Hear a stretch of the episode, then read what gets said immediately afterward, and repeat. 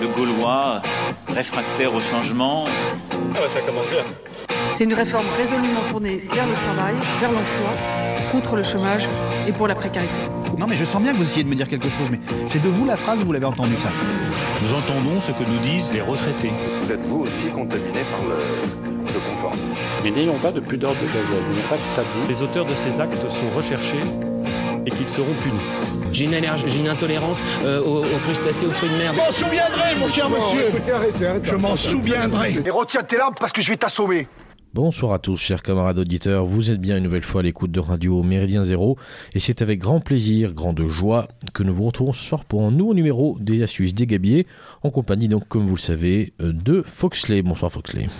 Bonsoir, Beluga. C'est le printemps. Je suis heureux. Tu es heureux euh, com Comment vas-tu surtout? Bah écoute, très bien. Euh, pas grand chose à raconter. Euh, voilà, on peut aller enfin en terrasse. Attends, c'est quand même génial, non? Oh, Je peux prendre des spritz. On...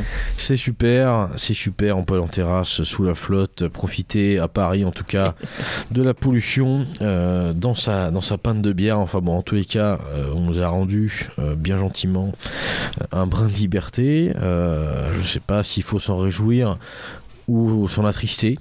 J'ai plutôt tendance à, m'attrister personnellement, mais on va encore dire que je suis un ronchon, donc on va passer rapidement sur ce sujet. En revanche, ce petit élément temporel euh, qu'on vient de vous donner, chers auditeurs, vous permet donc de vous situer euh, de situer un peu dans le temps, euh, en tout cas, et dans l'espace, non, mais dans le temps, en tout cas, euh, le jour de notre enregistrement, puisque nous sommes forcément, puisque nous parlons de revers sur les terrasses, nous sommes forcément après le 19 mai. En effet, chers auditeurs, nous sommes le vendredi 21 mai. Nous enregistrons le vendredi 21 mai, donc ce nouveau numéro euh, des astuces des gabiers. Euh, c'est assez rare qu'on donne la date d'enregistrement de l'émission. Si je le fais ce soir, eh bien c'est comme vous vous en doutez certainement, pour euh, parce que le 21 mai est une date symbolique pour nous, qui nous parle à nous, membres du navire Méridien Zéro, qui vous parle aussi à vous, je pense, chers auditeurs, puisque c'est l'anniversaire de la mort eh bien de, Dominique Vénère, euh, Dominique Vénère, écrivain euh, si cher à nos cœurs, qui s'est euh, donc qui s'est donc donné la mort, qui a choisi sa mort le 21 mai 2013, comme vous le savez. Dominique Vénère, on ne peut, je crois, que vous inciter à lire ou à relire, en tout cas, j'allais dire l'ensemble de son œuvre, mais peut-être on peut citer quel, quelques bouquins euh, précisément. Moi, mon, cœur balance, c'est le cas de le dire pour le coup, pour euh, Cœur rebelle, que, je trouve être, euh, en tout cas, selon moi, euh, vraiment son chef-d'œuvre. Peut-être peut que Foxley a une, une vue différente. Ah, je me souviens évidemment jamais du titre parce que, euh, étant juriste, j'ai une très mauvaise mémoire, mais euh, son livre qui me sert de base pour euh, toute réflexion, en tout cas historique, qui est son fameux livre Histoire de le Milan. Mais voilà, je ne sais plus le titre. Alors c'est Histoire, Histoire de la tradition des Européens. Voilà. Exactement. Voilà, en, en tout cas, chers auditeurs, je vous renvoie pour ceux qui ne connaîtraient pas, par le plus grand des hasards, eh bien Dominique Vénère, je vous renvoie à une émission qui avait été enregistrée par nos, par nos camarades à l'époque, hein, quelques jours après donc euh, sa mort. Euh, je vous renvoie à cette émission qui est disponible sur le site euh, Méridien Zéro. Et en tout cas, pour ce qui est de nous, aujourd'hui plus que jamais, donc Dominique Vénère présent. Voilà. Rentrons maintenant dans le vif du sujet euh, qui nous anime ce soir et qui nous fait revenir donc euh, avec ce numéro des astuces des gabiers. Comme on vous l'avait dit, hein, c'est des numéros qui se font plus sporadiques volontairement, déjà parce qu'on a fait le tour des choses qu'on voulait aborder du point de vue droit social et parce que l'actualité juridique malgré tout hein, a été un peu mise de côté avec euh, euh, le lieutenant Jeton parlait dans, le dernier revue corrigé de covidation de l'information. Il y a eu une covidation aussi d'actualité. La, la plupart des la plupart des, des comment dirais-je des réflexions des débats ont quand même largement tourné autour de euh, ce virus. Et donc on paralysé un peu le reste et ce soir, euh, qu'on le veuille ou non, finalement, on rentre un peu dans ce jeu-là, puisque on consacre cette émission donc au volet juridique, hein, je, le rappelle, hein, comme à chaque fois, au volet juridique, donc euh, autour de la vaccination, bien sûr, autour du pass sanitaire, autour des données euh, générales, légales, bien sûr, plus larges, autour du virus, et en fin d'émission, on passera tout à fait autre chose, puisque on fera un petit cas pratique hein, qu qui nous a été soumis par un auditeur récemment, un cas pratique autour de la période d'essai. Voilà, donc Donc ceux que ça intéresse, ben, écoutez jusqu'au bout. Ou en tout cas, si le Covid ne vous intéresse pas et vous gonfle, vous pouvez vous transporter directement à, la fin de l'émission pour écouter ce, ce cas pratique, qui est un cas donc réel et qui, qui, est assez intéressant sur la période d'essai, qui est intéressant d'ailleurs, je pense, pour aussi bien les futurs salariés que les, que les potentiels futurs employeurs. Si on a le temps, en fin d'émission, on fera un point également sur le, les différentes réformes hein, qui étaient prévues, chômage, retraite essentiellement, qui ont été remportées donc, euh, à cause du Covid, ou grâce au Covid d'ailleurs, on ne sait pas et qui reviennent, euh, qui pointent petit à petit le bout de leur nez, qui seront probablement en enjeu, euh, alors central, je ne sais pas, mais en enjeu, c'est sûr, de la campagne présidentielle, si elles ne sont pas passées en catimini cet été. Euh, voilà, chers auditeurs, on va rentrer tout de suite donc, dans notre première thématique, à savoir la vaccination. Euh, là, c'est intéressant pour le coup d'y revenir, puisque, euh, comment dirais-je, on a entendu beaucoup de choses hein, autour, de cette, euh, autour de, cette vaccination. tout de suite, quand, les vaccins sont apparus, les, les éditorialistes les plus zélés, par exemple, je pense à le tocard de Christophe Barbier, euh, tout de suite se sont empressés de dire qu'il faudra absolument la rendre obligatoire, que si vous n'êtes pas vacciné, on, vous ne pourrez plus aller euh, ni au cinéma, ni au théâtre, ni même au restaurant. Donc tout de suite, il y, a eu un, grand enjeu, on a, on a, vraiment senti une crispation hein, autour, de cette, euh, autour de ce sujet, qui est la vaccination. Il y a les anti-vaccins, il y a les pro-vaccins, il, y a les vaccins tout court. L'idée, là, ce soir, c'est pas de débattre sur est-ce qu'il faut se vacciner ou pas, déjà, c'est pas à nous de le dire, et ensuite, c'est pas ça qui nous intéresse. Ce qui nous intéresse, c'est est-ce qu'on peut vous forcer légalement à vous vacciner et si oui, comment le contourner et si non, comment le faire remarquer à ceux qui essaieraient de, euh, eh bien de, de, de, vous le faire croire. Parce que c'est un sujet qu'on va aborder ce soir Foxley, mais il y a une partie aussi qu'on pourrait appeler, euh, si on fait un anglicisme, de soft law, mais euh, tout simplement de, loi de droit mou, hein, puisque depuis, le, depuis le début de cette crise sanitaire, finalement, on, voit apparaître un procédé qui consiste à faire une recommandation et à la faire passer pour légale. Hein. L'exemple le, plus parlant, chers auditeurs, c'est le fameux coup des six à table. Quand on vous dit euh, à Noël, faut être 6 à table, euh, la nouvelle se répond partout, les médias reprennent ça en boucle, euh, tout le monde fonce dedans, et donc on se retrouve avec des gens, et moi qui. Enfin, j'ai entendu ça pas mal autour de moi, pour le coup, euh, dans différents milieux, on m'a dit oui, oui, c'est obligatoire, faut être pas plus de 6 à table, etc. Alors que, enfin, il n'y a jamais eu un décret, il n'y a jamais eu une seule loi, il n'y a aucun texte normatif, et donc, j'allais dire coercitif, qui, a indiqué qu'il fallait être 6 à table. C'était simplement une recommandation érigée en parole d'évangile. Et on va voir ensemble tout à l'heure que euh, sur les thématiques autour de la vaccination et autour de ce fameux passe, passeport, appelons-le comme on veut, en tout cas de ce blanc-seing euh, vaccinal qu'on tente petit à petit d'imposer, euh, eh bien ce, procédé du droit mou, il est utilisé, surutilisé, vraiment à, toutes les sauces. Donc là encore, on va essayer très humblement, mais on, va essayer d'apporter des astuces, hein, c'est le principe de l'émission, pour essayer de démêler un petit peu le, l'obligatoire, en tout cas sur le papier, hein, parce que bon, euh, j'espère que euh, que les auditeurs ne sont pas non plus euh, de grands légalistes, hein, mais en tout cas, ce qui est obligatoire sur le papier et ce qui ne l'est pas du tout est simplement présenté comme tel. Voilà, fin de cette longue introduction. On va rentrer tout de suite dans, dans la première partie, donc Foxley, autour de la question du vaccin. Tout à fait, Beluga. Merci pour pour cette belle introduction. Euh, effectivement, comme euh, tu le disais, euh, le but de cette émission est encore une fois de vous donner des outils de fond pour pouvoir argumenter et euh, discuter avec euh, votre cercle proche ou moins proche, mais de ne pas laisser passer des bêtises qui pourraient être dites. Euh, je vais être clair dès le début, la vaccination n'est pas obligatoire pour le, Covid-19, en tout cas pas pour l'instant. En, France, on a deux régimes sur la vaccination. On a un premier régime qui est obligatoire et un premier régime qu'on dit recommandé. Donc je vais traiter les deux pour vous donner un maximum d'outils. Celle obligatoire, comme elle l'indique, c'est celle qui s'impose normalement à toute une population, mais il faut bien regarder qu'on a plusieurs catégories, puisqu'on peut avoir une vaccination qui est obligatoire pour une population, donc c'est les fameux 11 vaccins euh, qu'on injecte à vos enfants. Euh, et que tout le monde normalement doit avoir, en tout cas l'ensemble de la population française doit être vaccinée euh, pour ces 11 vaccins. Mais on a aussi euh, la vaccination qui peut être obligatoire dans l'exercice d'une profession. Euh, c'est le cas, ça a été le cas en tout cas du vaccin contre l'hépatite B pour le personnel de santé, puisqu'on juge que cette catégorie d'actifs est en relation avec des personnes euh, vulnérables. Et donc euh, la vaccination permet de protéger ces personnes vulnérables. Et enfin, on a, on va dire, un troisième, euh, troisième cas de figure qui est l'obligation de se, faire vacciner pour pouvoir accéder à, un pays, à un pays. Et c'est notamment le cas de la, du vaccin contre la fièvre jaune. pour, ah, je fais un tout petit point de procédure, parce que pour être obligatoire, un vaccin doit s'appuyer sur une norme. Une norme qui doit être étatique. Et historiquement, la norme, ici, c'est le législateur qui est compétent pour euh, les dicter. La première vaccination obligatoire, elle date de 1909, c'était pour lutter euh, contre la, variole. Mais en fait, une fois que le, Parlement a émis la loi, euh, c'est la politique, la politique vaccinale, elle est régie par le ministre de la Santé.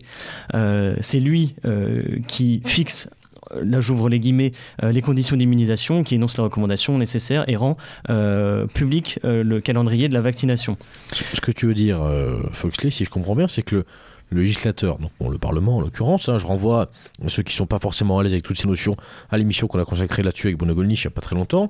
Donc le, le législateur, donc le Parlement en l'occurrence, pose un cadre juridique, donc il est voté, et cadre dans lequel le ministère, donc l'exécutif, le gouvernement, va appliquer, déployer ces méthodes pour la mise en place d'un euh, calendrier, par exemple, vaccinal. Exactement. Et là, il faut bien comprendre que, en fait, quoi qu'il en soit, de presque de bout en bout, une fois que la loi est euh, été dictée et qu'elle est émise par le Parlement, effectivement, c'est le ministre de la Santé qui a finalement la main et euh, qui a le pouvoir de recourir ou non à la vaccination et d'imposer la vaccination et l'obligation vaccinale. Et c'est intéressant là de revenir sur les mots euh, qu'avait dit Macron euh, dans son dernier discours, notamment en énonçant que la vaccination contre le Covid-19 ne serait pour l'instant obligatoire, il le dit, c'est parce qu'il a le pouvoir de le faire. C'est-à-dire que c'est lui et c'est l'exécutif qui rend la vaccination, in fine, obligatoire ou non, puisque il peut, une fois, s'appuyer, une fois que la loi a été mise, s'appuyer dessus, et c'est lui qui continue cette obligation ou non. Alors évidemment, on a un, contrôle des juges, euh, puisque la vaccination obligatoire et l'obligation vaccinale constitue une ingérence euh, à un droit fondamental qui est celui de la, vie privée, puisque le, droit fondamental de la vie privée euh, inclut l'intégrité physique. Cependant, et là je vous renvoie aux émissions qu'on avait faites précédemment, euh, à chaque euh, principe fondamental, il y a une dérogation et la plupart du temps, les dérogations aux principes fondamentaux, elles sont faites sur l'ordre public. Et là, euh, la dérogation est possible, notamment en vue de la protection de la santé publique et la santé finalement de tout un pays. On a eu un récent contentieux en 2019 justement sur l'obligation vaccinale qui avait été mise en 2017. vous savez sur 11 sur les, les, 11 vaccins que je disais précédemment. Et on a eu un recours contre cette obligation vaccinale. Le, le contrôle du juge finalement il se situe toujours dans un rapport de proportionnalité quand on est sur des principes fondamentaux. Euh, on parle de principe de proportionnalité, euh, de proportionnalité raisonnable en fait, on va avoir une comparaison entre, d'une part, la contrainte et le risque que présente la maladie et euh, potentiellement la vaccination, mais aussi le bénéfice et l'efficacité du vaccin. C'est-à-dire que si on regarde l'entièreté du risque que présente la maladie face euh, à la dégradation de la santé publique. On regarde le vaccin, son efficacité ou non, ses effets désirables et indésirables.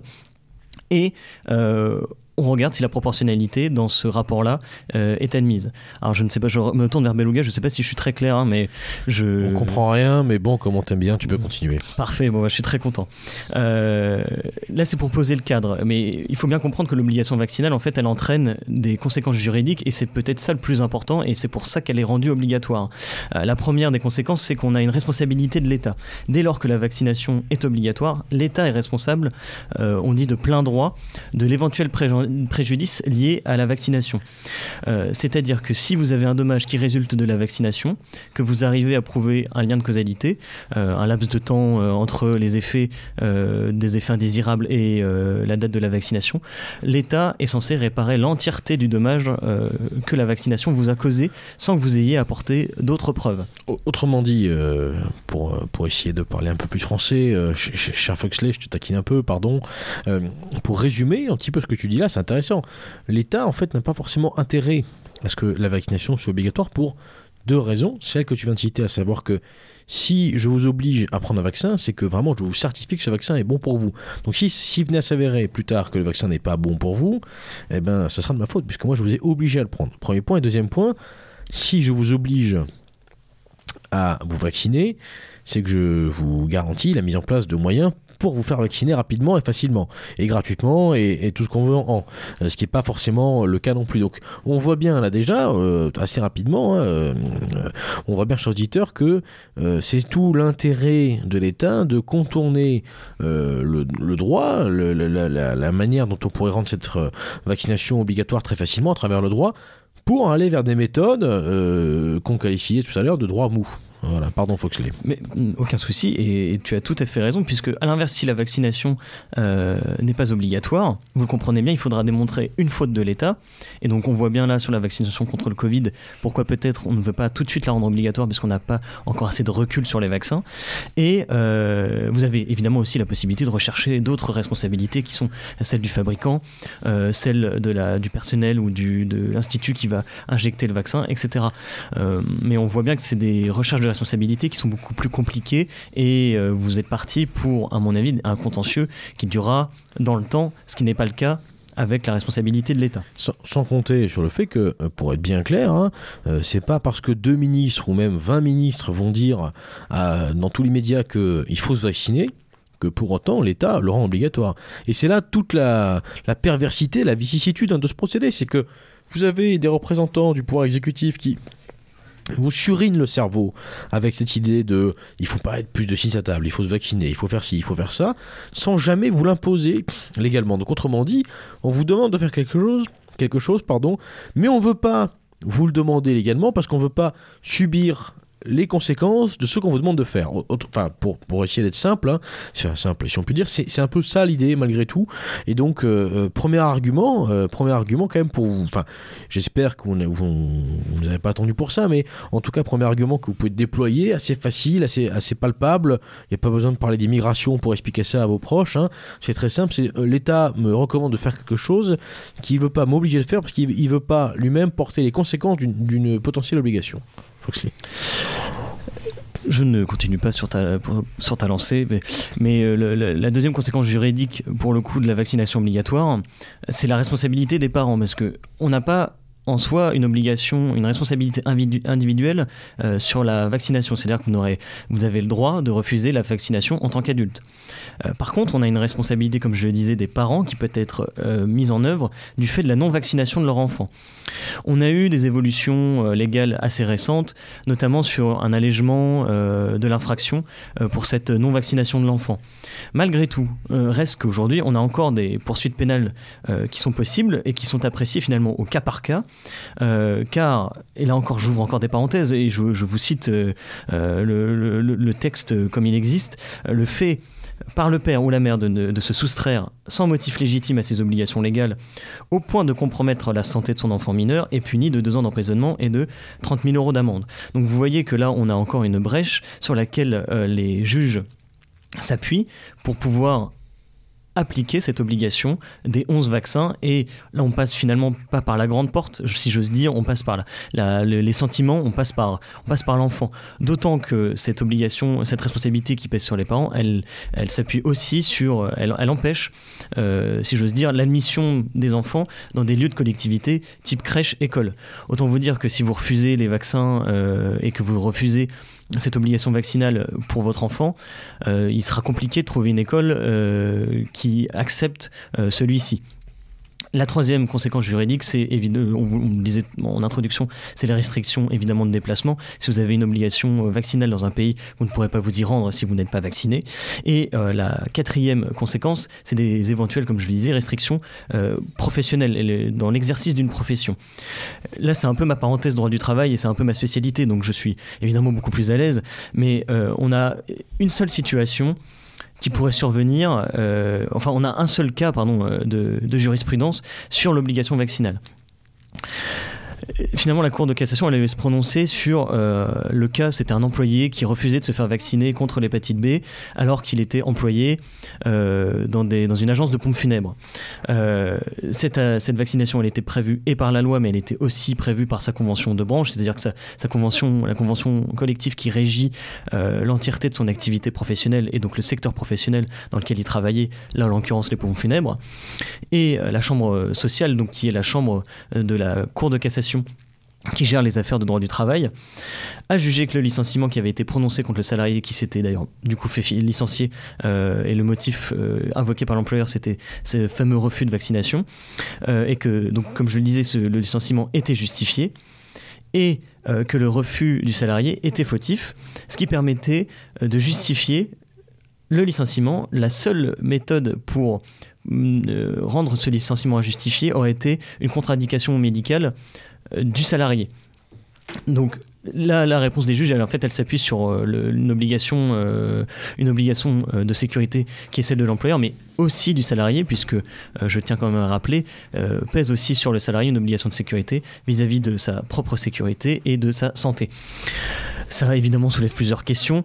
Quelles pourraient être euh, les contre-indications euh, suffisantes pour pouvoir refuser la, vaccination Euh, Est-ce que cette contre-indication, elle doit émaner d'un médecin généraliste ou d'un médecin du travail Est-ce que cette contre-indication euh, est suffisamment importante quand on parle d'effet de la vaccination, typiquement de la fièvre, des maux de tête, etc. Ou alors il faut avoir une sclérose en plaques pour pouvoir évoquer cette fameuse contre-indication. Et enfin, est-ce qu'on parle d'un risque qui est général? Ou est-ce qu'on regarde à chaque fois au cas par cas euh, sur les individus? Euh, Évidemment, là pour l'instant, on n'a aucune jurisprudence. Sachez que si jamais vous avez une convention collective qui prévoit cette obligation vaccinale, euh, vous serez en risque si vous êtes en tout cas salarié et que vous refusez de vous faire vacciner. Venons-en finalement à ce qui nous intéresse le plus, qui est le, Covid. Euh, et la question que j'aimerais euh, poser, c'est Ce est-ce qui que nous intéresse de, de force, précisons-le. euh. oui, évidemment. évidemment mais le- le- la, la question qui nous intéresse, je pense tous, c'est est-ce qu'on pourrait rendre la vaccination, euh, la vaccination contre le Covid obligatoire? Donc la, la première question euh, qu'il faut se poser, c'est pourquoi on la rendrait obligatoire. On a entendu plusieurs arguments, notamment des arguments économiques.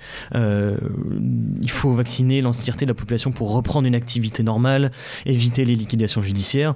On a aussi évidemment l'argument de la santé publique qui a été utilisé. Donc pour moi, dès lors, lors qu'on parle de ça, une loi pourrait très bien euh, être mise euh, sur le tapis et rendre obligatoire cette vaccination pour l'entièreté de la population. D'autant, et là c'est euh, peut-être un détail que j'ai omis en introduction, mais je me rattrape comme je peux, que le ministre de la Santé peut rendre obligatoire une vaccination dans un cadre de, dans, le cadre des mesures d'urgence qui sont euh, qui sont finalement le régime maintenant presque pérenne dans lequel nous vivons. Euh, et on n'est plus dans le ressort là du Parlement mais on est dans le ressort du ministre de la santé. Donc comme je vous disais en introduction c'est toujours lui finalement qui a le dernier mot sur cette fameuse obligation vaccinale. Alors on pourrait avoir comme comme on l'a vu un contrôle du juge euh, qui doit qui devra regarder cette fameuse proportionnalité entre le risque et le bénéfice mais euh, là se pose pour le coup vraiment la question euh, de l'efficacité des vaccins, euh, puisqu'on a carrément une, décision du, Conseil d'État. Peut-être que vous l'avez vu passer dans l'actualité, où c'était un- une personne âgée qui vivait en EHPAD, qui s'était fait vacciner et qui voulait sortir, enlever le masque, en, et en évoquant à juste titre qu'il était normalement protégé. Le Conseil d'État a dit que l'efficacité, pour l'instant, des vaccins était partielle voire euh, que les personnes pouvaient encore diffuser le virus et donc il fallait garder l'entièreté des restrictions sanitaires. Donc là, on a une décision de justice, euh, alors du juge de la Cour suprême administrative, qui nous dit que le vaccin est finalement pas efficace. Alors si c'est si c'est si, si c'est ça, euh, si ce n'est pas ça un aveu de faiblesse, je ne vois pas ce que ça peut être d'autre. Mais en tout cas, on nous bassine encore avec la vaccination euh, et les données récentes qu'on a euh, sur, la, sur, la, sur cette fameuse vaccination et l'efficacité de la vaccination, elles montrent que finalement, si vous avez été d'abord infecté naturellement, vous avez moins de risque qu'une personne vaccinée de recontracter euh, le Covid. Donc peut-être que l'on pourrait s'appuyer et peut-être que des contentieux seront montés. Je pense d'ailleurs, on l'avait reçu à notre ami Thibaut Mercier, qui s'était fait le un peu le porte-parole, chantre. le, chantre, tout à fait, euh, du combat euh, judiciaire en tout cas euh, contre la, contre l'ensemble des mesures qui avaient été prises, notamment de restriction de liberté au moment du Covid et encore maintenant. Peut-être que ça viendra lui, en tout cas peut-être que ça viendra d'autres personnes aussi, mais on pourrait s'appuyer. de L'appel est lancé, cher Thibault. Tout à fait. S'il nous écoute, nous le saluons évidemment. Euh, sera-t-elle obligatoire pour le coup sur le lieu de travail? Parce que ça pourrait être possible. Euh, là, il faut reprendre l'arrêt qui nous donne les, conditions. Il faut alors une réglementation, donc il faudra une loi ou une convention collective de branche. C'est tout à fait possible, imaginable et imaginable, notamment pour le personnel de santé, euh, puisque je vous le rappelle, en plus, on a déjà une proposition de loi qui est sur la table du Parlement pour que la vaccination soit obligatoire pour l'ensemble du milieu de la santé. Donc c'est très probable que pour cette activité-là et pour ces activités-là, euh, on ait cette fameuse vaccination obligatoire. Euh, et on pourrait s'opposer à, cette vaccination obligatoire si on a des conditions, comme je vous le disais, euh, des, des, je, je, perds mes mots, comment dirais-je, des, des, des, conditions, euh, des, contre-indications, voilà, je, je, perdais le terme, des contre-indications. Là encore, il faudra voir au cas par cas, à mon avis, et les contre-indications ne seront pour moi euh, pas suffisantes à moins de démontrer, pour le coup, comme je le disais tout à l'heure, une efficacité complète des vaccins. Pour les voyages, là on a déjà le passeport euh, sanitaire qui est mis en place, qui a été mis en place d'ailleurs au niveau euh, de l'Union européenne. Alors ça existait déjà, hein, je vous le disais, pour la fièvre jaune. Euh, dans certains pays, vous êtes obligé de vous faire vacciner, notamment dans toutes les, dans toutes les zones tropicales. Vous êtes obligé de vous faire vacciner contre la, la, fièvre jaune. Là, on a déjà cette, euh, ce fameux passe. Ce, alors c'est un passeport sanitaire pour moi. Il faut, faut, faire une vraie différence avec le pass sanitaire, qui est une restriction à l'intérieur du territoire. Le passeport sanitaire, c'est une restriction euh, quand, dès que vous passez une frontière. Alors, vous avez une obligation vaccinale, en tout cas. En fait, non, vous n'avez pas une vraie obligation vaccinale, excusez-moi. Oui, c'est plus subtil que ça. C'est plus subtil que ça. Vous, avez, vous devez présenter soit euh, la vaccination, soit un test euh, qui montre que vous êtes négatif. Il y a des obligations sanitaires, en fait. Hein. Tout à fait. Soit euh, il faut que vous prouviez que vous avez été infecté par le Covid assez récemment, puisque si vous êtes infecté depuis moins de trois semaines, quelque chose comme ça, vous êtes encore, vous êtes immunisé pour un mois, voire deux. Enfin, autrement dit, il faut prouver, pardon, soit l'absence euh, du virus euh, dans votre organisme, soit votre immunité par le vaccin ou par une précédente infection. Tout à fait. Le, ce certificat, voilà, on l'appelle, ça s'appelle le certificat sanitaire européen. Euh, il est exigé pour l'entièreté des déplacements au sein de l'Union européenne et il est exigé pour l'entièreté des personnes qui rentrent dans l'Union européenne. Alors vous le voyez, on n'a pas une vaccination contre le Covid euh, qui est obligatoire, puisqu'on n'a pour l'instant pas de loi qui l'impose dans le pays. On n'a non plus pas de loi ou de convention collective qui l'impose pour les professions. Ça ne serait tardé, mais pour l'instant ce n'est pas encore le cas où nous enregistrons cette émission. Et enfin, nous avons ce fameux passeport sanitaire euh, qui finalement n'impose pas réellement et une obligation de se faire vacciner, mais c'est quand même plus simple de se faire vacciner que de présenter à chaque fois que vous voyagez, notamment quand vous êtes, euh, quand vous êtes cadre et que vous avez, euh, quand vous êtes un, un, citoyen du monde, un cadre du monde, et vous êtes, que vous voyagez de pays en pays, et vous êtes, ce sera finalement l'occasion de changer de travail. oui, tout à fait. Mais ce sera plus simple de se faire vacciner que de faire des tests euh, toutes les deux semaines. Donc on voit que on rentre dans une vaccination qui n'est que recommandée, alors euh, qu'elle se transforme dans une vaccination qui est presque forcée. Et c'est là, euh, finalement, le deuxième point où je voulais en venir. Il y a une vraie politique, euh, pardon Foxley, mais il y, a, une vraie politique incitative hein, qui, qui, se déploie. c'est ça, et incitative en fait des deux côtés. Hein, c'est comme en, pardon, comme en matière fiscale. Hein. C'est le bonus-malus. Hein. D'un côté, on fait l'incitatif en disant bah, c'est quand même plus simple hein, de se vacciner que de faire des tests toutes les deux semaines. D'un autre côté, on fait aussi de l'incitatif euh, version négative en vous en comprendre que potentiellement euh, ça va être compliqué de, parce que les tests euh, dans quelques temps ils vont être payants, ceci, cela. On va mettre des bâtons dans les roues pour toutes les situations alternatives au vaccin. Et donc petit à petit, vous rentrez dans l'entonnoir et euh, la fin logique est, en tout cas selon cette logique imparable, hein, et bien c'est le vaccin. Exactement. Et pour rebondir sur ce que tu disais, on le voit au niveau de l'État, on a un ensemble de publicités. Alors pour ceux qui prennent le métro, mais il, il suffit de prendre votre voiture ou d'allumer la radio pour savoir vous avez un, un, ensemble de publicités qui sont mises en place pour inciter à la vaccination. En, alors c'est avec des slogans à base de responsables ensemble et euh, euh, tous solidaires. On a atteint les, on a atteint les sommets avec une enfin en tout cas moi j'ai trouvé que c'est le, le, le, summum euh, une pub radio que j'ai entendu sur France Info. Euh, oui, chers auditeurs, euh, personne n'est parfait. Ça m'arrive d'écouter France Info pour euh, avoir la, version officielle des choses. Quelquefois, c'est c'est intéressant. Et donc, ça m'a permis d'entendre ce, magnifique, cette magnifique pub. Je vais essayer de vous la refaire. J'arriverai jamais à la refaire complètement, mais je vais essayer de vous la refaire très simplement. Il y a un changement de voix qui est incroyable. C'est c'est à peu près comme ça. Aujourd'hui, Gisèle est contente. Elle retrouve enfin Enzo et Matteo, ses deux petits-enfants qu'elle n'a pas vus depuis plus d'un an et demi. Ils peuvent se serrer dans les bras. Matteo est ravi de- d'embrasser sa grand-mère à nouveau. Toute la famille se retrouve. Cette situation n'est pas encore possible. Elle le sera lorsque le plus possible d'entre nous seront vaccinés. Ceci est un, ministre, est un message de Santé publique France. Voilà, enfin, je, je- je vous l'ai refait un peu courte. T'as fait les Euh, pour Florent. Hein. euh, oui, un petit peu, un petit peu, un petit peu. Non, je, je vous l'ai, je vous refaite euh, vraiment en version courte, mais c'est, ça dure euh, une bonne minute trente, cette connerie-là, et je trouve que c'est, j'allais dire c'est orwellien, mais même pas. Enfin, je, Staline n'aurait pas osé, quoi. C'est vraiment, c'est grotesque, c'est grotesque, euh, tout, tout ce fric qui est déployé euh, pour nous faire adhérer à un truc, qui, est complètement abscon. Plus, plus ils nous le vendent, euh, moins ça donne envie de l'acheter, quoi. Franchement, c'est, c'est incroyablement lourd. toutes ces pubs qui déploient et agressif. Et j'ai pensé, honnêtement, en écoutant ça, j'étais sincèrement en colère. J'ai pensé à tous- ces gens qui sont pas forcément, euh, je veux dire, des mauvais bougres, hein, euh, qui écoutent euh, les, les- les- les petits vieux, qui écoutent voilà la radio comme ça le matin au petit déjeuner, qui en, en- entendant cette putain de pub, et bon, ont vraiment pensé aux petits enfants qu'ils n'ont pas vus depuis un an et demi parce que leurs enfants sont des tocards complètement flippés. Et j'en connais, j'en connais malheureusement des comme ça, y compris d'ailleurs, et ça je le regrette beaucoup, dans notre grande famille de pensée.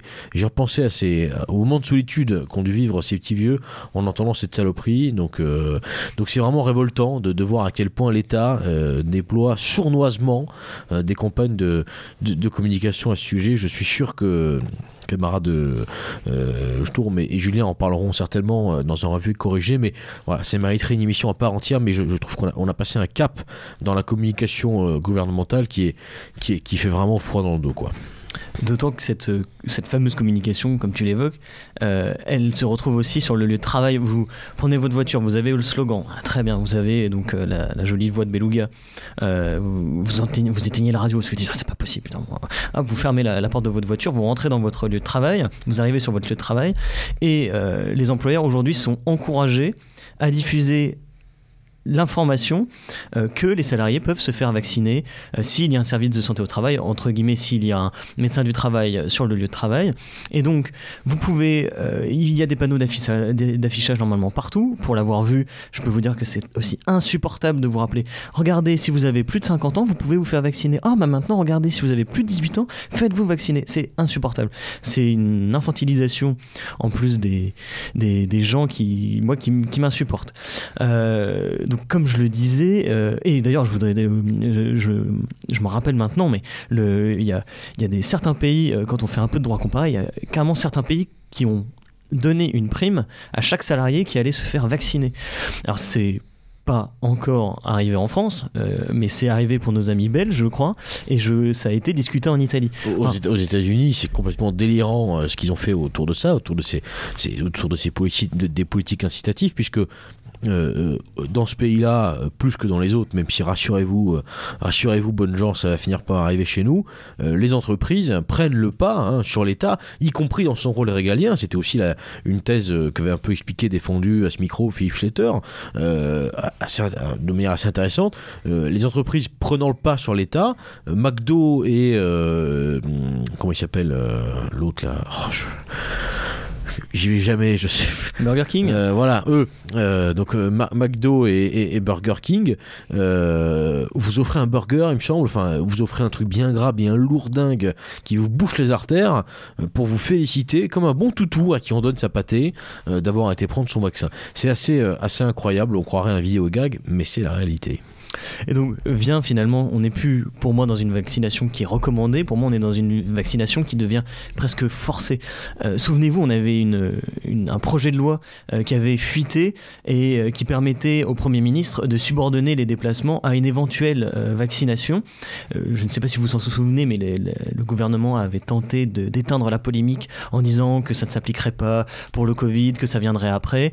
Et puis vient notre fameux pass sanitaire, alors qui pour le coup a été décidé au niveau de l'Union mais euh, on aurait pu penser que le gouvernement, dans un élan souverainiste, peut-être se rebelle. Que nenni. Euh, pour vous refaire la base légale de ce pass sanitaire, c'est un, donc une décision de l'ensemble des pays, des, donc des 27 pays de l'Union européenne, euh, qui se sont mis d'accord sur un document dit document officiel qui permet de savoir si la personne est vaccinée, si elle est, si elle est testée négative ou si elle a déjà eu, si elle est immunisée, comme je vous le disais, puisqu'elle a déjà eu une infection récente. En fait, le, le, pass sanitaire, c'est un dispositif de, restriction d'accès, pour le coup, à certaines activités, mais c'est des activités de loisirs ou c'est des activités euh, de vie comme se rendre à un stade de foot ou euh, aller dans un bar. Alors pour l'instant, on n'a pas cette obligation de présenter un euh, ce pass sanitaire pour aller au restaurant, qui on ne sait peut-être que ça arrivera à un moment donné aussi. Et pour vous donner la seule condition qui existe pour l'instant, c'est une jauge qui à 1000 personnes, c'est-à-dire que si le lieu dans lequel vous trouvez dépasse les 1000 personnes, l'ensemble de ces personnes doivent montrer ce fameux pass sanitaire qui en plus a un pass numérique, mais on y reviendra. Euh, déjà, rien ne nous dit que cette jauge, elle pourra, euh, elle, restera à, cette, euh, à 1000 personnes. si jamais on a une reprise des infections et des, du virus, elle pourrait très bien être baissée, et donc à 500, à 100, à 50, je n'en ai aucune idée. Pour le coup, ça c'est l'exécutif, comme je vous le disais, qui le décide. Aucun presque contre-pouvoir n'est possible. Et on a un nombre de lieux qui est effarant. On a les stades, de foot, les stades, évidemment les salles de sport couvertes. Alors il faut à chaque fois que ça dépasse les 1000 personnes.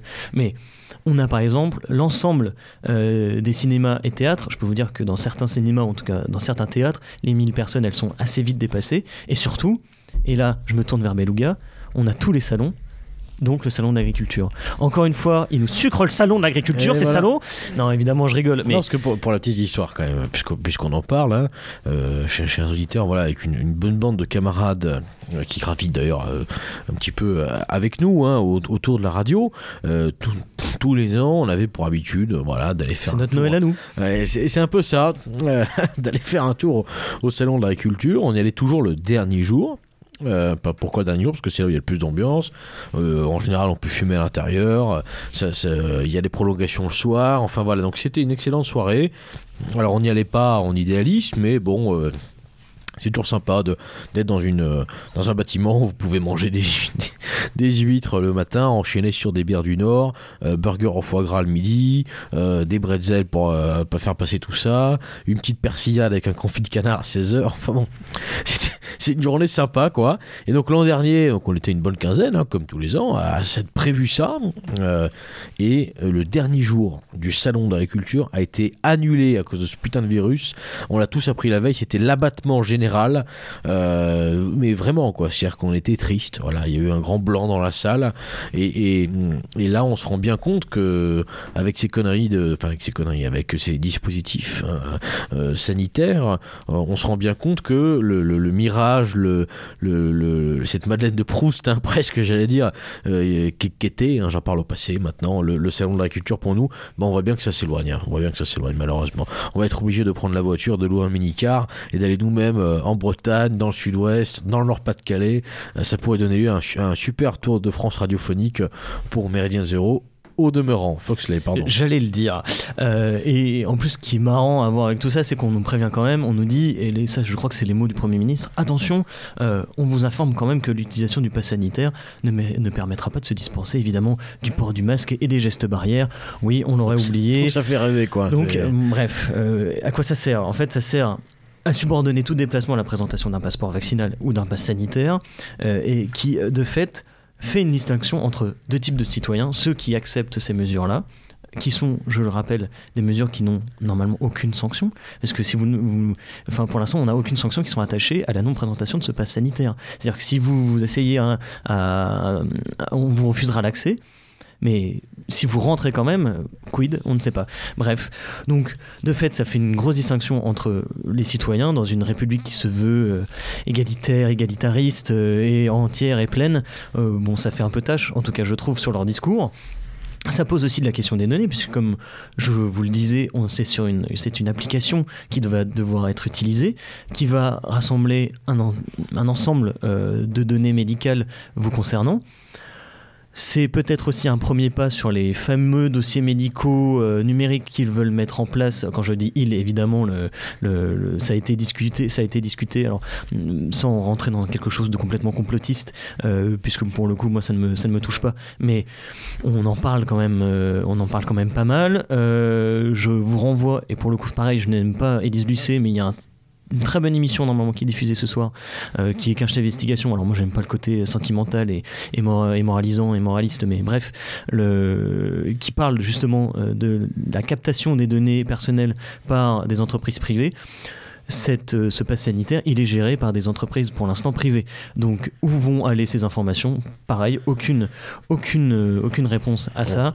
On, sait que, on sait que c'est, c'est, c'est le, les informations médicales personnelles, c'est une manne euh, financière qui est visée, attaquée depuis toujours, comme toutes les informations personnelles, notamment par les assureurs. Imaginez-vous, mettez-vous dans la peau d'un assureur, si vous pouvez proposer une mutuelle à quelqu'un en sachant euh, ce qu'il a, euh, vous voyez bien le problème. Euh, si, on sait que vous allez avoir, s'il y a 90% de chances que vous ayez tous les chicots à refaire dans deux ans, vous vous doutez bien que le forfait dent va augmenter grandement. Et je fais une parenthèse, mais c'est comme en matière de sécurité routière, hein, c'est pareil. Ce qu'adoreraient pouvoir faire les assurances, c'est nous placer des, petits mouchards dans la voiture, comme ça, en fonction de votre conduite, euh, eh ben, vous payez plus ou moins de, plus ou moins de cotisations à l'assurance. Voilà. Et, puis en fait, cette, tendance au numérique, elle se retrouve partout. J'entendais des médecins dire qu'on a un- une volonté de rendre la médecine numérique, alors que la médecine est d'abord une pratique de terrain, une pratique du réel. Mais on, on l'a vu aussi, on l'a vu avec le télétravail, euh, là encore une fois avec ce pass numérique. On est à l'ère de la restriction du contact réel et qui passe par quelque chose de virtuel, ce qui paraît complètement insensé. Récemment, on a eu la proposition de notre ministre, euh, de, notre ministre de l'enseignement supérieur, Madame Vidal, qui veut créer des universités numériques, c'est-à-dire des, universités dans des villes de province un peu reculées, qui, et permettre aux étudiants d'avoir un, un projeter le cours d'un professeur d'amphi d'université, d'une université comme Lyon, euh, euh, Aix-en-Provence ou Bordeaux, et donc de ne pas accéder à cette université-là. Mais le principe même de l'université, c'est un peu le Rastignac, c'est celui qui monte et qui se fait un peu le- les chicots euh, en rencontrant euh, ses amis, alors clairement pas de vie, mais qui rencontre aussi peut-être des militants et qui est en contact avec le réel. Et on voit bien qu'on amorce une sorte de processus de, coupure de ce lien. Euh, alors évidemment, ce thème, on l'a surévoqué à Méridien Zéro, mais je trouve que c'est quand même, et je personnellement, c'est pour moi important de le rappeler. Voilà, et peut-être pour essayer de, tirer un, trait à tout ça, j'ai- j'aimerais juste préciser deux, trois petites choses, chers auditeurs, autour du vaccin. Euh, vous l'avez entendu. On n'a pas essayé de, euh, il me semble pas, en tout cas, on n'a- pas essayé de vous, dire il faut se vacciner, il faut pas se vacciner, parce que sincèrement, euh, euh, c'est pas, pas à nous de vous le dire. On peut éventuellement vous donner ce que nous, ce que nous on pense, mais, mais euh, ch- chacun, chacun là-dessus doit voir midi à sa porte. Et c'est bien ça d'ailleurs que je pense, en revanche, qu'on doit réclamer collectivement euh, au, système hein, qui, qui nous gouverne et qui encore une fois essaye de nous, de nous, de nous mater. Enfin là, c'est c'est vraiment le, terme employé qui de nous mater. Euh, on, doit pouvoir décider en homme libre. Si librement euh, vous avez envie de vous injecter euh, un ARN messager dans le corps, c'est votre choix. Hein, c'est corps ça? C'est votre droit. Enfin voilà, c'est pareil.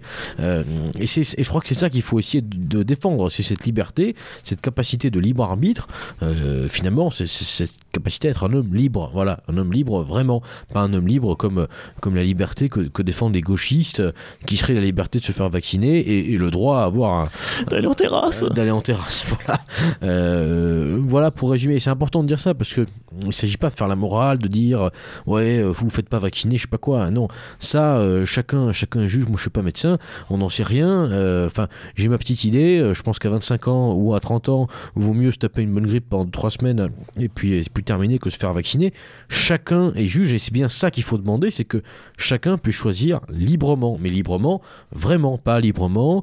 Mais bon, si tu dis non, euh, bah tu peux plus faire ci, tu peux, mais tu peux dire non. Mais si tu dis non, tu peux plus faire ci, plus faire ça, plus faire machin, plus faire truc. En fait, tu peux rester chez toi. Bon, on a, on a bien compris l'idée. Euh, on a bien compris l'idée. Donc, chers auditeurs, euh, encore, une, fois, euh, il faut rester ferme, ferme sur ses convictions. Ne, cédons pas, et c'est peut-être la seule chose qu'on se permettra de, dire sur le ton de l'impératif ce soir, c'est ne, cédons pas à cette pression sociale, personnelle, certainement amicale pour certains, familiale aussi pour la plupart d'entre nous, hein, qu'on le veuille ou non à cette pression vaccinale qu'on nous, nous, nous, impose, essayons de décider librement, en homme libre, de ce, de ce que chacun de nous allons faire euh, face à, à cette question. Foxley. Le petit cas pratique, vous êtes resté jusque, jusque là avec nous, donc vous avez le droit à la surprise du chef. Non, évidemment, je rigole, euh, je ne montrerai rien ce soir. Euh, je Pardon, alors là, on vient de perdre 1000 auditeurs femmes. Hop, pam, allez je sais pas, quoi répondre, mais bon bref, donc j'enchaîne. Je, euh, je, voulais vous présenter un petit cas qui m'a été, euh, été posé et je pense que ça pourra aider euh, certains pour le coup plus chefs d'entreprise, mais pourquoi pas aussi salariés euh, qui peuvent se retrouver dans cette situation. Euh, je, vous pose, je, vous pose, le cas et on y répondra euh, petit à petit à la manière finalement d'un cours. Hein. Allez, je vous emmène avec moi. Faut le savoir, non? Tu l'as pas écrit dans ton dernier bouquin bah, Je fais pas de référence de... Hein, J'ai pas de note de bas de page moi. Hein. Voilà. Ok, ok. Faut, faut, le savoir. Faut le savoir, faut le savoir, faut le savoir. à bon entendeur. Alors, on a une société qui embauche un salarié avec un premier contrat en CDD. À la fin de ce CDD qui s'est plutôt bien passé, l'employeur propose à ce même salarié un CDI, mais il veut assortir euh, ce CDI d'une période d'essai. Euh, donc la question qui se pose fondamentale est est-ce que cette période d'essai est valable? Et euh, il ne faut pas avoir de réponse préconçue en droit. J'espère vous, vous communiquer au moins ça. Il y a toujours des dérogations, des subtilités, de la supplétivité, etc. je vais rappeler les bases de ce qu'est la période d'essai. Peut-être avant euh, pardon Foxley, je te coupe, mais peut-être avant, euh, pour préciser un peu plus les, faits, parce qu'on est passé un peu vite là du coq à l'âne. Hein, euh, donc la situation est bien la suivante, pour, pour être sûr qu'on a bien compris. Donc c'est une entreprise qui veut recruter quelqu'un et qui, dans un premier temps, recrute ces personnes en CDD. Donc mettons par exemple un CDD, on va dire, qui dure, euh, je sais pas, on va dire trois mois. D'accord? Donc ce CDD dure trois mois. Donc pour, que l'exemple soit bien, clair, on va dire que le gars arrive en septembre et euh, donc euh, le CDD dure septembre, octobre, novembre. Donc en théorie, fin novembre, ce gars-là est censé quitter l'entreprise en question et voilà, passer à autre chose. Quoi. Sauf que l'entreprise se dit tiens euh, à fin septembre mettons au bout d'un mois de travail l'entreprise se dit tiens ce mec là est pas mal.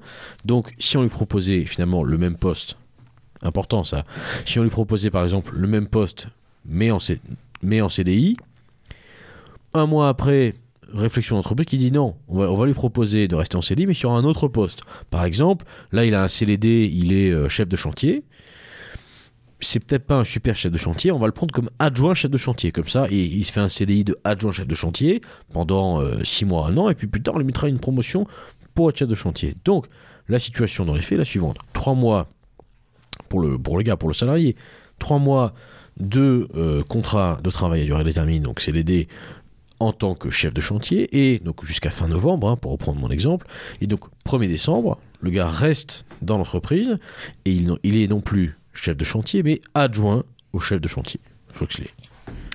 Je ne pouvais pas mieux résumer mon cas pratique. En fait, il le fait à ma place. Écoutez, il lit dans mes pensées. Euh, donc, je voulais rappeler les bases de ce qu'est la, période d'essai. Là, je vous renvoie à nos premières émissions euh, que nous avions faites.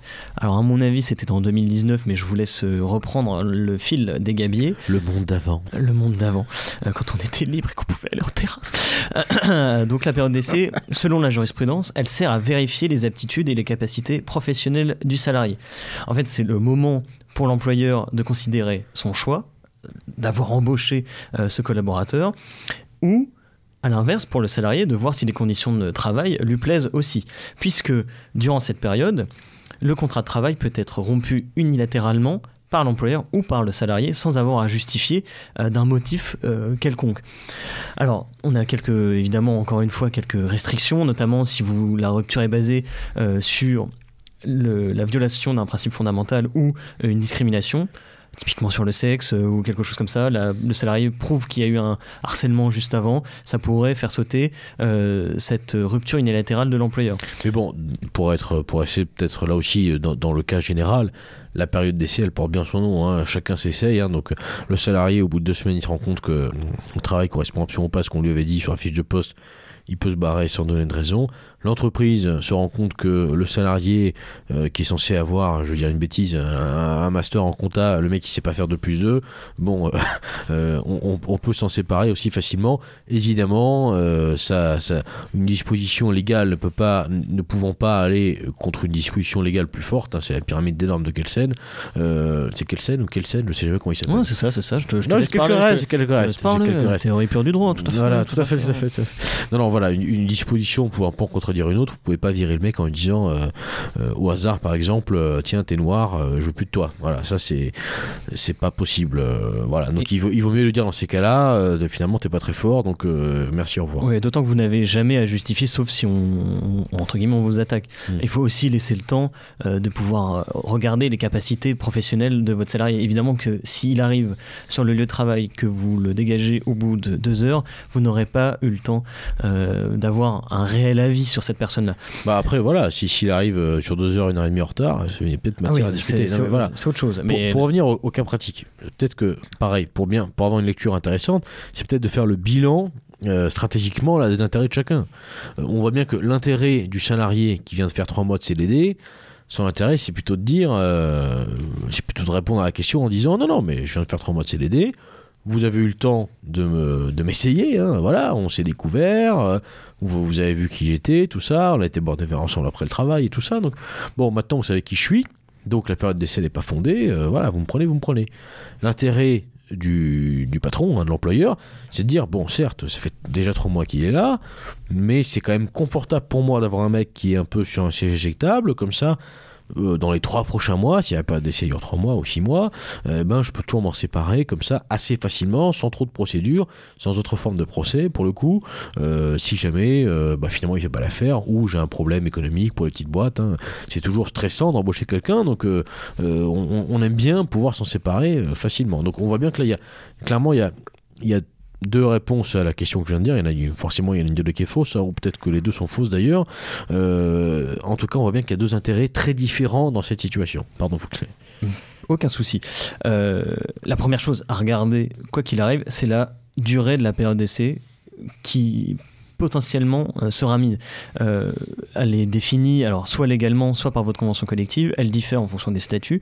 Et vous avez aussi, notamment dans les conventions collectives, c'est très fréquent, euh, des dispositions qui touchent notamment sur le renouvellement, puisque légalement, la période d'essai, elle peut être renouvelée une fois avec accord, avec en tout cas consentement du salarié. Ça, c'est pareil, il faudra bien, du coup, du coup, faire un écrit ou avoir un retour de consentement du salarié. Mais la convention collective, généralement, elle encadre ce renouvellement. Euh, le cas typique, c'est vous avez une première vous avez une période d'essai qui est de trois mois, renouvelable une fois. L'entièreté de la période d'essai serait de six mois. Mais la convention collective nous dit que elle est renouvelable, cette fameuse période d'essai de trois mois, une fois, mais dans la limite de cinq mois. Donc vous voyez que vous perdez un mois, ça peut évidemment jouer, donc il faut faire extrêmement attention. Je vous invite à regarder à chaque fois votre convention collective sur internet, c'est très facile à trouver, ou alors euh, vous faire accompagner, ou alors nous envoyer aussi un message, n'hésitez pas, cette émission est aussi faite pour ça, pour euh, échanger avec vous. Bref, la réponse à la question est-ce que euh, l'employeur pourrait remettre une période d'essai sur le nouveau CDI La réponse c'est oui, mais évidemment c'est toujours comme ça en droit. Euh, comme je vous le disais, la formule de la période d'essai, c'est euh, c'est une formule jurisprudentielle qui est consacrée, c'est-à-dire que les juges nous disent que il faut vérifier les aptitudes et les capacités professionnelles du salarié. Donc dans le cas qu'on a, on a un collaborateur qui est embauché comme chef de chantier, mais qui est En CDD donc en CDD. Et sur son CDI, il est rétrogradé. On voit qu'ici déjà, ça commence à être compliqué pour l'employeur, puisque il a normalement pu voir ses capacités professionnelles sur le premier contrat. Puisqu'il a jugé bon de rétrograder le salarié sur son deuxième contrat. Donc on pourrait dire, hein, pardon je te coupe, mais pour, pour essayer de, de, donner, euh, de, parler un peu plus trivialement, euh, on pourrait dire qu'il peut le plus, peut le moins. Euh, s'il a été capable de faire chef de chantier pendant trois mois, on est sûr qu'il pourra être un bon adjoint au chef de chantier. Effectivement. Mais à l'inverse, si la personne est par exemple, euh, si c'est une vendeuse qui passe euh, responsable de boutique, on voit très bien que là, les, fonctions et les missions ne sont plus les mêmes et que la, la capacité à reconnaître les aptitudes de, votre collaborateur et de votre nouveau salarié ne sont plus les, ont changé. Et donc là, pour le coup, la période d'essai, elle se justifie eu égard aux nouvelles missions ou aux nouvelles responsabilités que le salarié euh, peut avoir. La deuxième, donc vous voyez bien que tout dépendra du premier contrat et finalement de la première formulation que vous aurez employée. Et puis il y a un cas de figure qu'on n'a pas évoqué, mais qui pour le coup la réponse est, il me semble non directement, c'est dans le cas où on garderait le même poste. Ah bah là pour le coup c'est exact, c'est la même chose, c'est-à-dire que il a fait déjà trois mois en CDD si vous l'embauchez en CDI, c'est-à-dire qu'il est capable, surtout si ses missions n'ont pas changé, poste, sur, le même poste, il n'a pas de nouvelles responsabilités, il n'a pas de nouvelles missions. C'est vraiment ça les critères. Alors pour prouver ces nouvelles responsabilités, ces nouvelles missions, ça peut passer par un ensemble euh, d'indices, euh, par un ensemble de faisceaux d'indices. Et là, euh, vous pouvez y aller de bon cœur avec des témoignages d'autres salariés, des montrer la fiche de poste, montrer le la classification dans la convention collective, etc., etc. il faudra de toute façon justifier cela, mais la période d'essai dans un nouveau contrat est possible si jamais le poste finalement a changé dans ce nouveau contrat. Si jamais la période d'essai est possible, il faudra néanmoins déduire la première période, c'est-à-dire déduire la durée du premier contrat sur la période d'essai du deuxième contrat. Là, on a deux écoles, euh, puisqu'on n'a pas de position jurisprudentielle claire. Euh, moi, je suis de l'école du, évidemment, du, on va dire, ah, j'aime pas employer ces mots-là, mais on va dire un peu plus pro-employeur, et il y a évidemment une position pro-salarié, c'est toujours comme ça en droit du travail.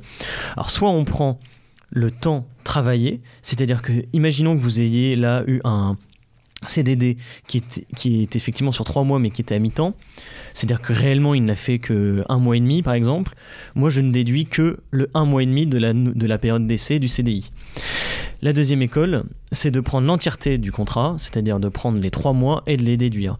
Donc si jamais vous avez une période d'essai qui au total va, on reprend notre exemple, jusqu'à cinq mois, vous déduirez donc soit les trois mois, soit les un mois et demi dépendant du risque que vous avez aussi. C'est-à-dire que si vous êtes, si vous savez euh, que ou que vous, en fait, tout dépend là. Là, on est sur du cas par cas. Euh, ça dépendra de vos intérêts et des intérêts aussi pour le coup du salarié et des arguments que vous pourrez utiliser. Les deux deux écoles évidemment euh, sont fondées.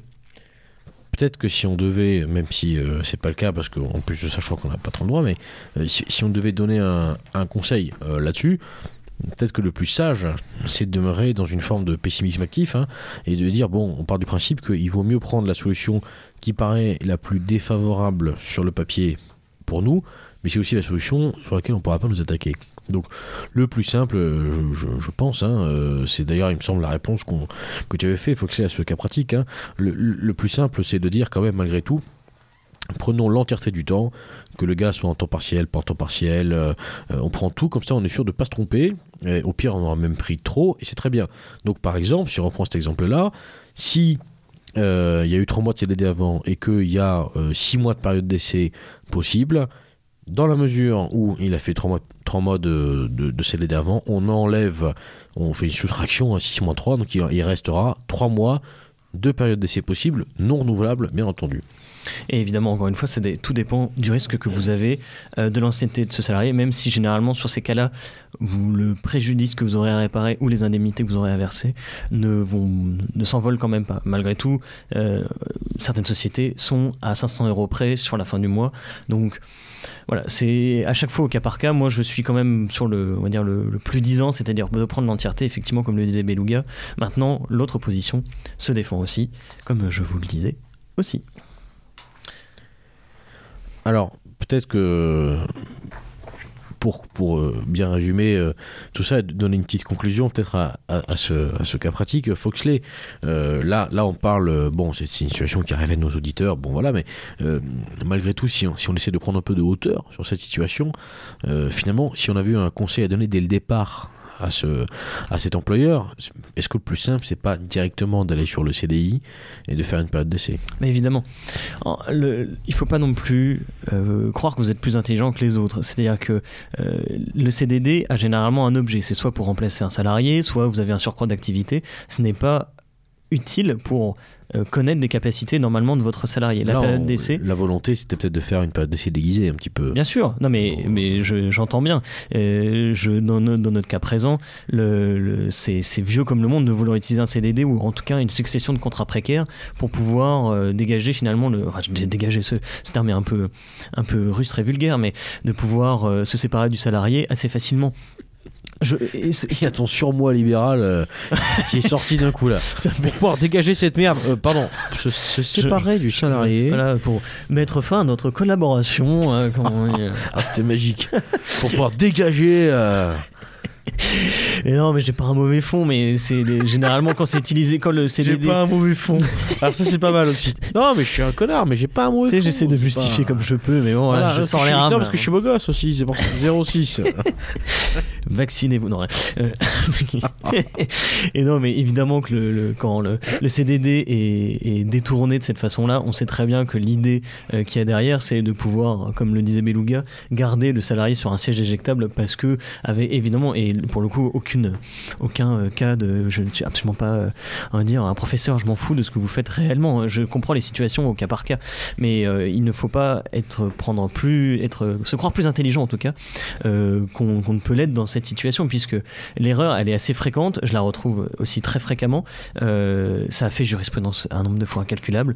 donc, moi, le conseil que je peux vous donner, c'est embaucher directement en CDI. Vous avez généralement une période d'essai qui est suffisamment conséquente pour juger des capacités professionnelles de votre nouveau collaborateur.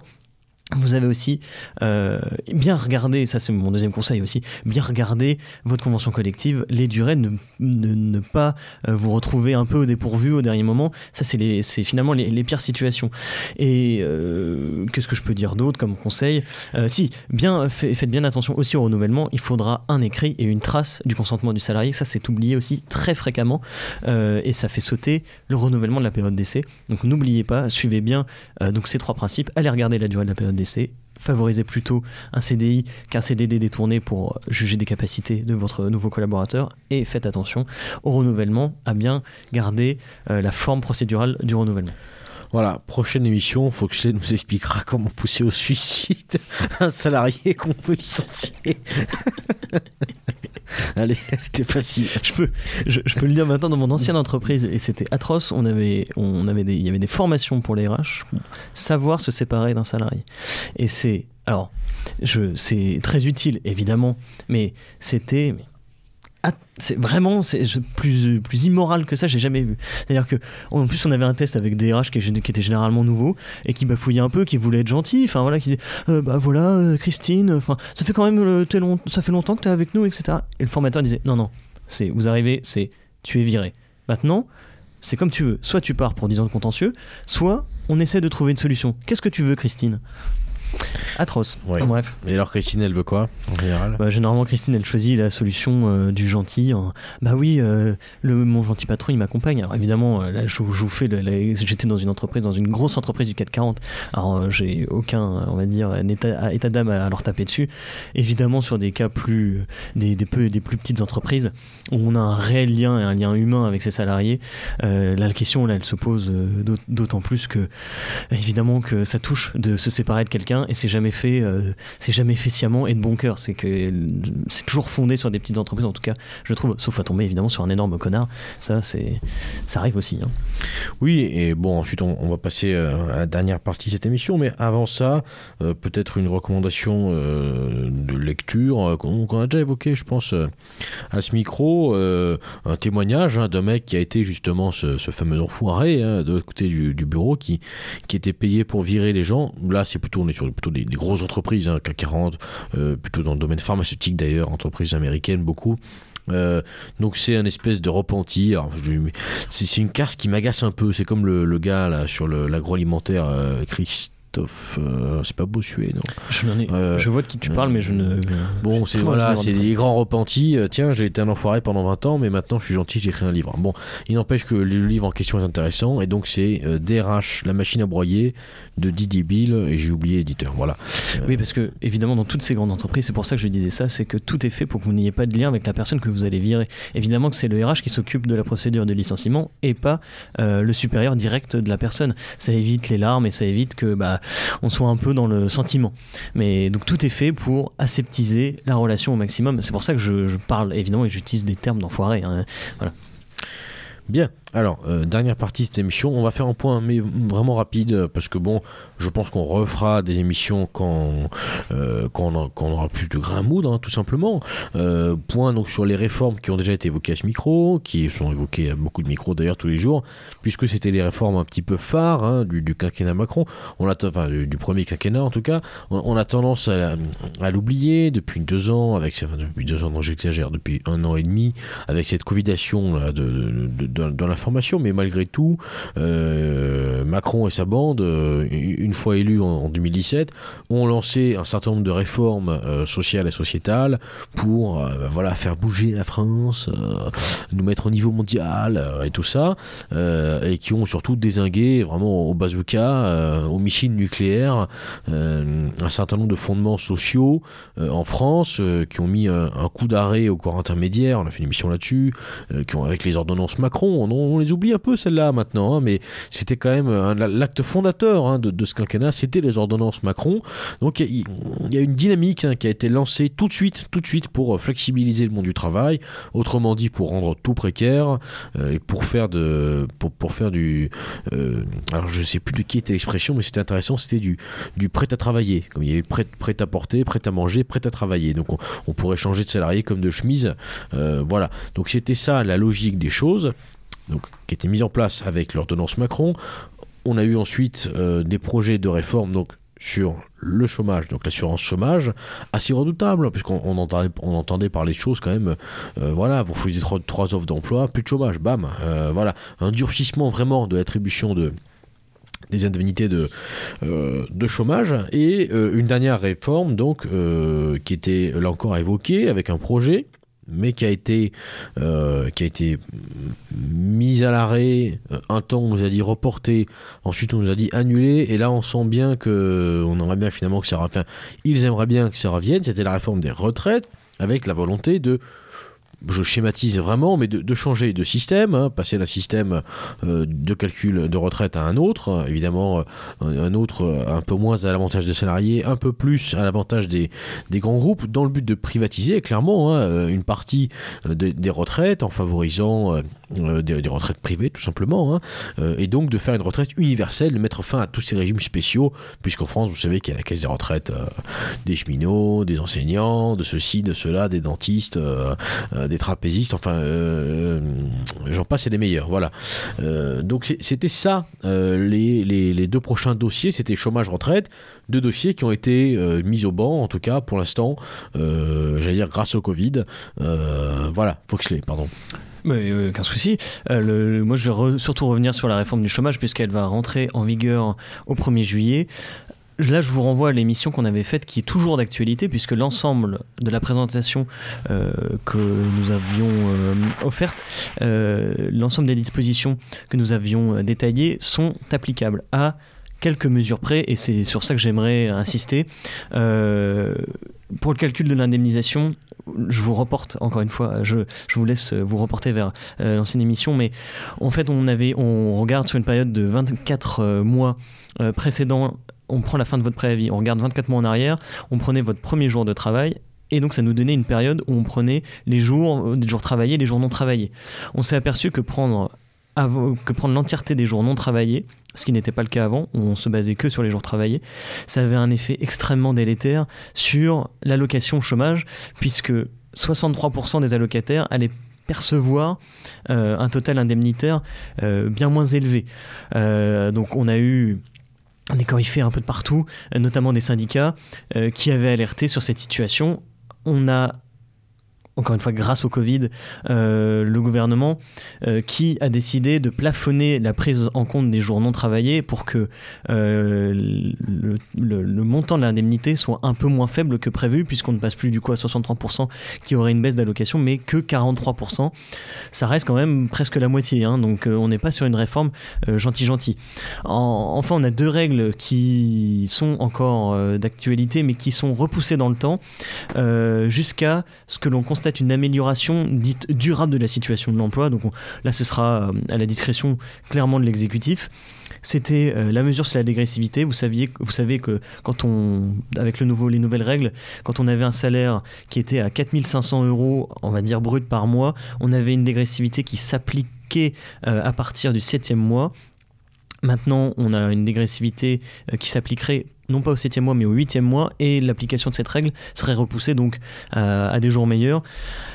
De même que l'accès à l'assurance euh, chômage, puisqu'il fallait normalement 6 mois d'activité euh, pour pouvoir accéder à l'assurance chômage, contre 4 mois auparavant, les 4 mois sont maintenus euh, jusqu'à, toujours pareil, des jours meilleurs et des jours ensoleillés. Bon, euh, moi je voudrais juste revenir très vite sur les arguments qui sont exposés, qui vont revenir sur la table euh, de cette fameuse assurance, euh, de cette fameuse réforme de l'assurance. Le premier, c'était l'endettement du régime, euh, qui nous coûtait normalement, enfin, qui serait à 3 milliards excédentaires, etc. Le problème, c'est que. Excédentaire, déficitaire. Oui, déficitaire, oui, pardon, oui, oui, évidemment déficitaire. Le problème, c'est que le système de l'assurance chômage, il, euh, le budget est commun avec celui de Pôle emploi et des régimes, notamment d'intermittents du spectacle, qui ont des règles d'assurance chômage beaucoup plus favorables euh, eu égard à leur euh, situation euh, d'emploi. Et si on enlevait le budget de Pôle emploi, en tout cas ce que coûte Pôle emploi et ce que coûtent ces régimes spéciaux, on aurait un régime pour le coup qui serait excédentaire de 3 milliards. Donc bon, on voit déjà que l'argument de l'endettement du régime, il est un peu fallacieux puisque cette configuration-là, évidemment, existe dans d'autres euh, pays, où, notamment pour les intermittents du spectacle, c'est le ministère de la Culture, et c'est le budget du ministère de la, Culture qui gère euh, bah, finalement toutes les activités professionnelles du culturel. Euh, le deuxième argument, c'était qu'on avait un système qui était trop généreux, qui donnait trop d'allocations chômage, puisqu'on aurait 75% de son ancien salaire contre 67% d'Allemagne. On a entendu énormément cette information passer. Alors là encore, on se trompe puisqu'en Allemagne, on a, des, la possibilité et on a des accompagnements, notamment par des on a un accompagnement euh, du chômeur par des exonérations ou d'autres allocations, ce qui n'est pas le cas en France, où l'allocation chômage, c'est finalement la seule allocation qu'on touche quand on est chômeur. Euh, et selon le CDE, on est en dessous de la moyenne des pays européens. Donc on voit que déjà on n'est pas forcément un système qui est si généreux que ça. Et le troisième argument c'était que on avait 3, 300 000 emplois qui n'étaient pas pourvus en France et donc il fallait et que le régime d'assurance chômage, si généreux soit-il, euh, favorisait finalement euh, l'inactivité euh, des, passifs et garder dans cette dans garder les passifs dans leur passivité si j'ose dire. Déjà on peut enlever à peu près la moitié de ces emplois-là, puisque euh, ces emplois qui sont proposés, la moitié sont pourvus déjà en interne, et donc c'est une obligation légale au moins de faire une annonce sur un poste à pourvoir. La moitié sont pourvus par les entreprises en interne, donc il ne reste plus que 1000, euh, 150 000 emplois, et ces 150 000 emplois, c'est surtout des contrats qui sont précaires, avec euh, des contrats courts, euh, des CDD, avec des rémunérations assez basses, avec des travails de nuit, etc., qui ne sont pas extrêmement, on va dire, euh, euh, genre, comment dirais-je, euh, attrayant. Euh, cette réforme, selon moi, elle est absolument pas justifiée. Ce qu'il faudrait, c'est- ce serait reposer clairement cette question du budget et du, coût de Pôle emploi, surtout quand on voit ce que apporte Pôle emploi. Je, je- S'il y a un auditeur qui peut lever la main et, ou laisser un commentaire en disant grâce à Pôle emploi, j'ai retrouvé du travail, qu'il nous appelle, puisque je n'ai jamais vu ça, cette, cette administration, puisque c'est une administration, ne sert à rien. Euh, je n'ai pas d'autres mots et ça coûte excessivement cher et c'est sur ça qu'on base les arguments de la réforme. Selon moi, encore une fois, c'est complètement fallacieux. Euh, et enfin, je voulais revenir très vite, mais là pour le coup, c'était une toute petite anecdote euh, sur la réforme des retraites.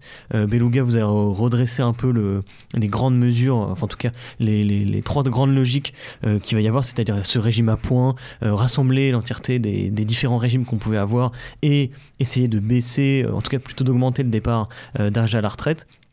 J'ai juste vu passer une info, et peut-être que vous l'avez vu aussi. l'UE voudrait que l'âge de départ à la retraite moyen, ce serait, elle voudrait que ce soit à 70 ans. Donc on voit qu'on n'en a pas fini avec cette réforme des retraites et que eu égard à l'entièreté de la situation économique qui va arriver et qui va se dégrader, vous pouvez en être sûr tous les indicateurs sont rouges, voire rouge écarlate. On va essayer de faire passer cette réforme des retraites et je doute que la, contestation qu'il y avait eu euh, précédemment euh, contre elle soit la même euh, aujourd'hui avec la situation économique dans laquelle on rentre. D'autant plus, cher Foxley, qu'on parlait tout à l'heure de communication, mais là encore, ces derniers jours, récemment, ces dernières semaines plutôt, une véritable lame de fond euh, de communication a été lancé pour la réforme des retraites, puisque un des arguments, jusqu'à présent, c'était l'argument bah, financier, bien entendu, pour l'État, disons que c'était un système encore déficitaire, etc. Bon, on a bien senti que les Français n'étaient pas convaincus à l'époque. Comment on fait pour que les Français changent d'avis est-ce que Père, Beluga, tu vas nous raconter une histoire? Eh ben oui, mais c'est très simple. On fait un petit rapport de la Cour des comptes. Un bon vieux rapport de la Cour des comptes qui est sorti en début de semaine, là, euh, qui nous dit que, euh, euh, alors je ne veux pas dire de bêtises, mais 30% il me semble des versements des caisses de retraite, des différentes caisses de retraite, eh ben, sont tronqués en votre défaveur, euh, chers auditeurs retraités. Donc en fait, la Cour des comptes nous dit que à cause de ce méchant système euh, de retraite euh, vraiment sectorisé, hein, eh ben, il y a 30% d'erreurs en, systématiquement en votre défaveur. Donc on annonce ça dans les médias, et qui est-ce qu'on invite pour en parler? Le président, j'ai découvert que ça existait ça aussi, le président d'une obscure fédération de retraités, à qui on dit mais comment ça se fait que c'est aussi compliqué Et donc là, on a quelqu'un qui nous sort un peu comme François Bayrou. Euh, souvenez-vous de François Bayrou, cet enfoiré, euh, à l'époque, pendant la campagne, ou même avant, non, pardon, c'était en 2012 qui se pointait dans les médias avec un code civil français et un code civil suisse pour dire regardez vous avez vu euh, le code civil français c'est dirais-je c'est un pavé et le code civil suisse c'est une feuille de laurier quoi limite donc voilà en gros le modèle c'est la Suisse il faut diviser euh, par 10 euh, le code du travail. Donc autrement dit, hein, quand on sait bien qu'on enlève des règles, euh, on libéralise et qu'on libéralise, on, connaît un peu le résultat. Et donc là, c'est la même chose. On a ce monsieur qui vient nous dire dans tous les médias depuis quelques jours que lui, il a eu seulement deux employeurs dans sa vie et que malgré ça, il a quand même 7 lignes, 7 lignes sur sa fiche de retraite, que c'est beaucoup trop, que c'est illisible, qu'on n'y comprend rien et que donc il faut simplifier. Encore un mot qu'on entend un peu trop souvent, je trouve, qu'il faut simplifier donc euh, tout, tout, cela. Et évidemment, quand on lui demande comment, il répond ben, pas un régime universel. Voilà, donc encore une lame de fond. Euh, on, voit, clairement que ça va être euh, l'enjeu social, en tout cas à venir, sur cette année, sur cette fin d'année 2021, début 2022. voilà, cher auditeur, donc affaire à suivre. Évidemment, on fera une émission là-dessus. On essaiera de la faire avec des on, ne la fera pas avec des retraités, quoique peut-être, mais on essaiera de la faire avec des spécialistes en tout cas, euh, pour vous donner plus de détails, que ce soit un peu plus clair, euh, sans faire offense à Foxley, hein, bien entendu, mais voilà, euh, c'est toujours sympa de recevoir quelqu'un, ça change un peu. en tout cas, chers auditeurs, ce qu'on peut vous, peut vous conseiller, très simplement, en tout cas, c'est de rester bien à l'écoute, bien éveillé, et de prendre un peu de hauteur à chaque fois sur ces, sur ces invités, dans les médias qu'on voit un peu partout, qui défilent, etc. Parce que vraiment, il y a une lame de fond qui s'opère sur tous ces sujets euh, sociaux pendant qu'on vous agite encore une fois la marotte euh, des flics, euh, de l'insécurité, etc. Tout ça, normalement, on le sait déjà. Chers auditeurs, je rappelle un slogan hein, euh, qui, était, qui a été dit, je pense, assez régulièrement à ce micro hein, immigration, arme du capital. Je crois que ça n'a jamais été aussi vrai. Hein. C'est-à-dire que pendant qu'on vous, pendant qu'on vous fait des gros plans sur Telegram ou ailleurs sur les, les 6000 Marocains là, qui, rentrent en Espagne, à côté de ça, il y, y, a une lame de fond qui s'opère pour modifier profondément notre système social et donc in fine notre système sociétal, euh, et en tout cas ce qu'il en reste euh, dans cette logique qui est toujours la même, qui est une logique de destruction, une logique du chaos, euh, une véritable stratégie du chaos. Ça fait écho là à un des excellents bouquins du comité invisible, hein, gouverné par le chaos. On est vraiment en plein dedans et toutes les méthodes d'ingénierie hein, décrites dans, dans, ce livre, très bon vraiment qu'on peut que recommander, sont employées et c'est assez, assez frappant et effarant. Donc, chers auditeurs, euh, luttons ensemble, euh, pour, en tout cas pour pas tomber euh, dans, dans ce panneau-là, Foxley. Non, d'autant plus que la, une des premières règles de l'ingénierie sociale, c'est la confusion. On s'est demandé pourquoi le gouvernement un peu partait dans tous les sens, qu'on avait des informations des médecins, de l'exécutif, de spécialistes on ne savait plus où s'y retrouver. Maintenant, vous voyez, tout est très clair. Le vaccin, tout, machin, tout est très clair. Donc, faites toujours très attention. Comme le disait Beluga, renseignez-vous, enfin renseignez-vous, restez à l'affût euh, de l'actualité sociale. En tout cas, on essaye à chaque fois de vous fournir une sorte de panorama de ce qui est en train de se passer et ce qui euh, ce qui pourrait toucher euh, les régimes sociaux et les, les, bases sociales de la France, euh, et qui, comme le disait encore une fois Beluga, sont des, pour moi des acquis. c'est pour le coup, je me sens à ces moments-là beaucoup plus proche de mes euh, grands-parents ouvriers euh, et je pense qu'ils ne pensaient absolument pas comme moi. Euh, mais effectivement ils se sont battus pour éviter de bosser 20 heures par jour comme un chien avec un salaire misérable parce que ça a été le cas à un moment donné.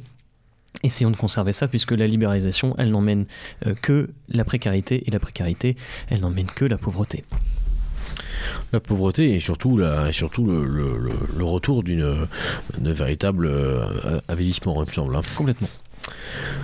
Voilà, chers auditeurs, on arrive euh, gentiment sur la fin de l'émission. L'occasion pour nous, une nouvelle fois, de vous remercier pour votre fidélité, de vous remercier euh, pour vos partages, euh, vos différentes actions pour faire rayonner cette radio, cette véritable boîte à outils qu'on essaie de bâtir. merci aussi pour vos suggestions et merci aussi pour vos dons, qu'on espère très nombreux. qu'on espère très nombreux. Voilà, sur lesquels cas. Pourquoi tu rigoles Parce que ça fait rire. qu'on espère très nombreux. Ah T'as l'impression de faire le tapin. Euh, non, non, pas du tout, on en a besoin. On a, on a besoin, de ça Pour, euh, pour payer les surfs de, de Foxley. Voilà.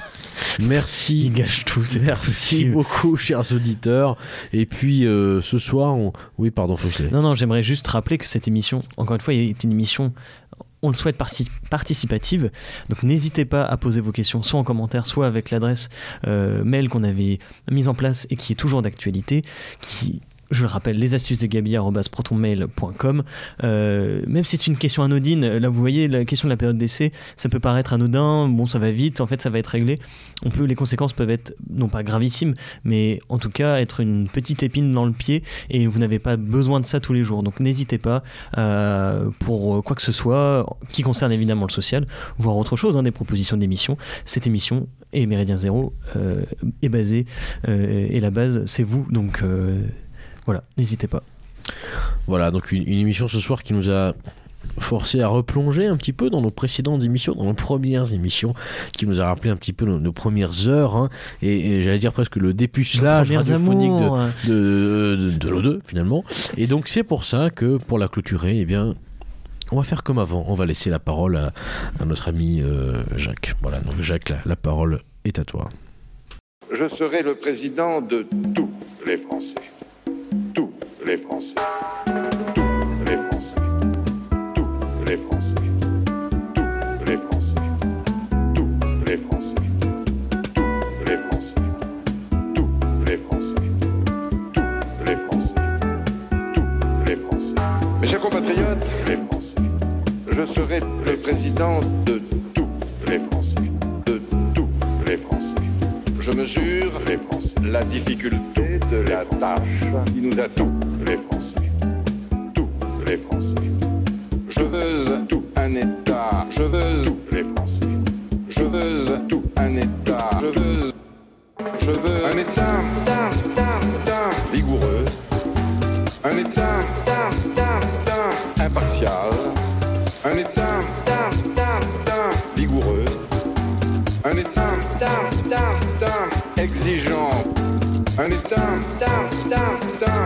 Je serai le président de tous les Français. Tous les Français. Tous les Français. Tous les Français. Un État, les Français, qui n'isole pas tout, pas, pas, tout, pas, tout, pas, pas, tous les farces.